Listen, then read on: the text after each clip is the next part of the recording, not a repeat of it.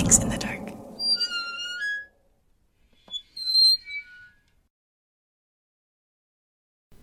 Hey, what's up? It's Mai Yang from Mix in the Dark. February is widely known as the month of love, which is why I am dedicating this month to feature stories of loved ones who have passed away. Usually, when stories are shorter, I like to bunch a few of them together for longer episodes. However, I felt it was appropriate to dedicate full, unshared episodes for those who send a story of their loved ones. These are such unique, sensitive, and intimate stories that I felt it should stand on its own. I am not a medium, nor do I consider myself a paranormalist in any way. However, I want to respect and honor the time it took my listeners to share very personal stories of their loved ones. Again, I ask you to be respectful of these stories as they are true stories shared by people who trust Mix in the Dark and its listeners. Feel free to send positive thoughts to the owners of the stories through comments, shares, and likes. Please enjoy.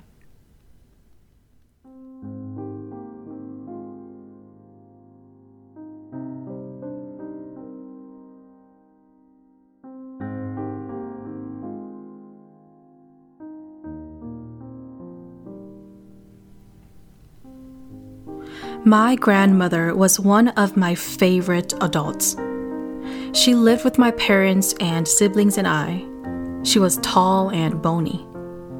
Her shadow towered over little four year old me whenever we took mid morning strolls around the neighborhood while everyone else was at school or at work. We both would sit for hours in the backyard weeding out dandelions with silver butter knives in the Minnesota summers. We sat on the porch watching the pink sunrise, drinking coffee with condensed milk and bread, where I would tell her my theory about the sun taking turns to shine between America and China. The middle of the night would find me sharing with her my every nightmare and every delightful dreams. She lit up whenever her sisters visited, where they all gossiped and watched Hmong movies with me. She teased me in front of everyone by telling them that I was a kongyaulia, red mouth. I secretly ran to the bathroom to check out my lips to see if they were red.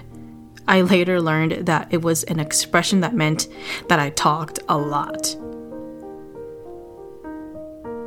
My grandmother taught me how to tie my shoelace to prepare me for school, and when school started, I would rush home from the school bus to tell my grandmother all the amazing things I learned that day the changing seasons, the state loon, the Minnesota lady slipper, Groundhog's Day. I remember taking a field trip to learn about wildlife and the guide told us that white bark aspen trees were once used to make canoes and that we should go home and tell this to our loved ones. I was very shy to express this to my grandmother, but one Saturday afternoon, I pointed to the white bark aspen tree across the street and I told my grandmother, people used to make canoes out of those types of trees. One day, I came home from school to find that my grandmother was not there. After searching for her all over the house, I learned from my older sister that grandma had fell and broke her hip. This incident resulted in my grandmother to be bedridden for the rest of her life. Our relationship changed. Where I once was able to sleep next to her and talk until I fell asleep, my grandmother was to sleep alone on her hospital style bed, where she would scowl and tease my siblings and I. My grandmother grew silent. I visited my grandmother's room less and less. She could no longer take walks around the neighborhood in the morning or weed out dandelions. Eventually, she lost strength to pick up even a spoon, and my dad had to hand feed her. My parents had to bathe her and take her to the bathroom. Her waist long silver hair was cut and buzzed off. The hollows of her cheekbones became more prominent, and wrinkles became her skin. Grandmother stayed that way until one night when I was 15 years old. My dad called everyone to gather around her. She passed away surrounded by everyone who loved her.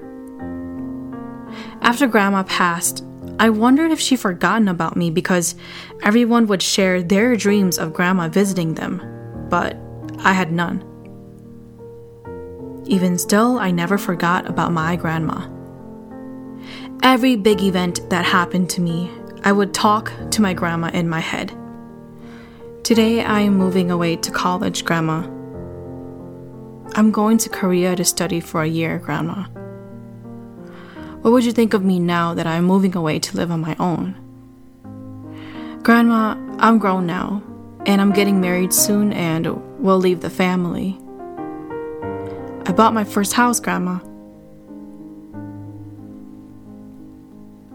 A few years ago, I went through a big life changing experience. I can't share much about it, but it shook my life. Just when I thought my marriage was working out beautifully, it all fell apart. In one day, I lost the life I worked for, my husband, my house. I fell into depression where I stopped talking to my family and friends. I started drinking excessively and was diagnosed with major depressive disorder. I went into treatment secretly and didn't tell anyone because I didn't want them to worry about me. After a year, I slowly got better. I moved out of my first home that I ever bought and into a little apartment in South Minneapolis. My parents had no idea that any of this was happening to me. After organizing my things that first day, I curled up into a ball and fell asleep on my sofa. Grandma came to visit me. She came in the image of health tall, lean, long silver hair tied into a flower bandana.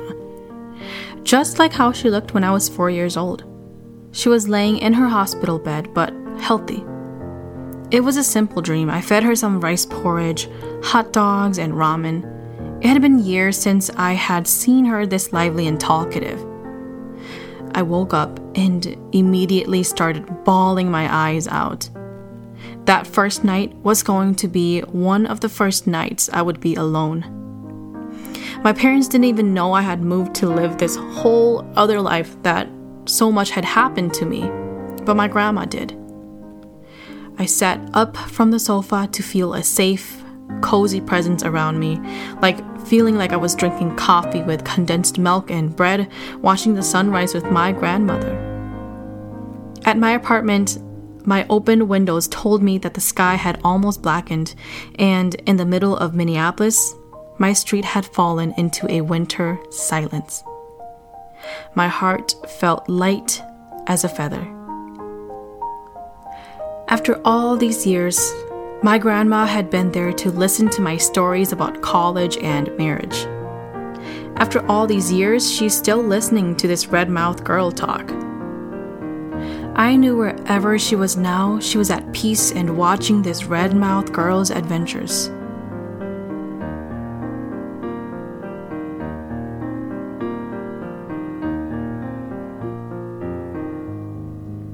We never know when our grandparents' or loved ones' time will come. It is sad to think about the life that they will miss when they are gone, but it is also heartwarming to know that the spirit of their love will always be there watching over us always there for our life's saddest moments and our life's best beginnings.